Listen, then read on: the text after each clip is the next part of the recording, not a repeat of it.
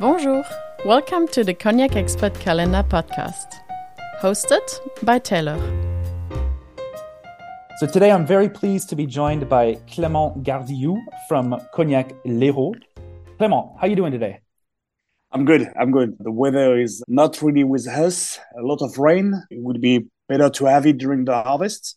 We are waiting for now the, the end of the year, so everything is good. Rain better late than never. Absolutely.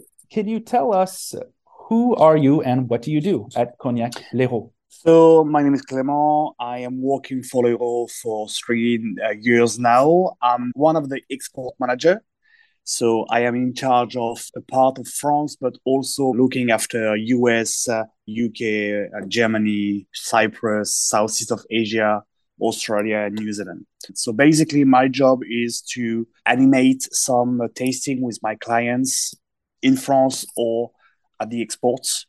Um, conduct some uh, tasting with uh, the team of my importers all around the world. Sometime doing some podcasts, for example, uh, what we do today.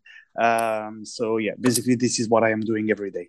Perfect. And what cognac are we tasting today? So today we are tasting the Cuvée 20 of Cognac Lhéraud. Can you tell us, for those listeners who might not know the Cognac Lhéraud range, where does this product sit in the range? So first of all, what you have to know about Cognac Lhéraud is that we are a 100% family-owned business. Okay, it's owned by three generation of family. Still, Mr. Lhéraud, 80 years old, working with his wife, Madame Lhéraud, 80 years old as well. They are working with us every day. They are working with their son Laurent, our managing director, and Laurent is working himself with his two children, Jean-Charles and Anne-Sophie Jean-Charles, who is looking after the estates, uh, the vineyards, the uh, vinification, the distillation, and the aging. And his little sister, Anne-Sophie, she's helping her grandmother for the packaging, etc. So uh, it's a real family story. And the second part is that at Cognac Lhéraud, we are 80% based in Petite Champagne of the cru. So from our VS till the XO, all our cuvées, all our range are 100% Petite Champagne. No blend of different cru, no blend of different grapes varieties. It's 100% Ugni Blanc, and no blend of different age of eau de vie. So it means that Cuvée 20 means 20 years in a hook. It's a 20 years old. Cognac. Okay, perfect. And if you can describe the style of this cognac, how, how would you describe it? Uh, I would describe it like something concentrate and something generous. For me, after 20 years of aging, we are entering into the classification of old XO. Okay. So it means that we start to have some typicity of the aging, something like a bit like vanilla, like a flambe banana, or some pineapples, this kind of taste. And also the particularity of this cognac compared to our VS or VSOP, for example, is we are not at 40% of alcohol. We are at 43. Why? Because longer we age the cognac, less we need to reduce it with water, just to let the cognac express itself the most naturally possible. And that, that extra 3% gives the cognac more of a spine. Yeah, so that's why I say concentrate, generous, because we have this feeling uh, at the end of spiciness, but we also have vanilla, toasted uh, things coming from the wood almost all of the cognacs come entirely from the Petite Champagne. Are the vines situated around the domain or scattered all over the place? So we are based in Angeac-Charente, in northeast of the Petite Champagne.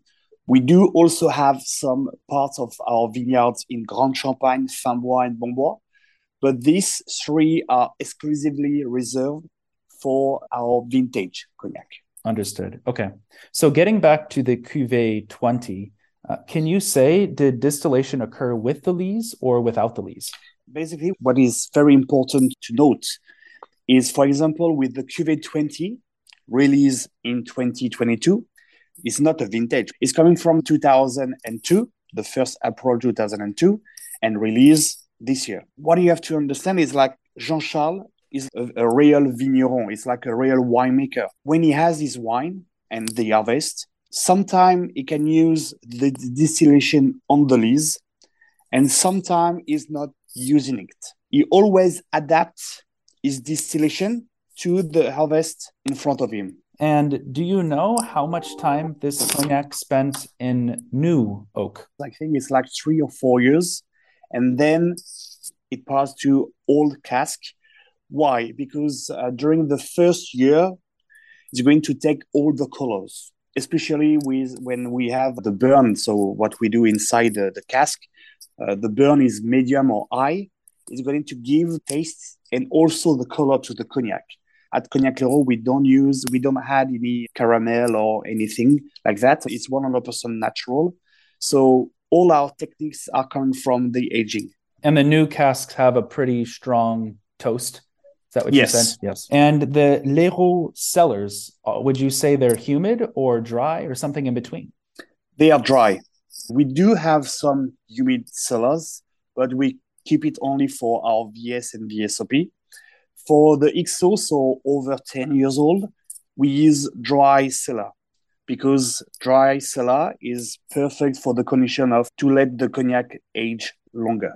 A long time. Okay.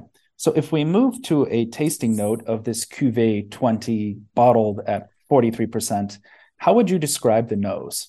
You have some notes of pineapples, a bit of citrus as well, a bit of vanilla as well. It's it's become an aged cognac. I mean, an old cognac because you can feel that the the wood as well, but something concentrate, and uh, and then the tasting it's warmly uh, spicy. It's a perfect balance of flavors.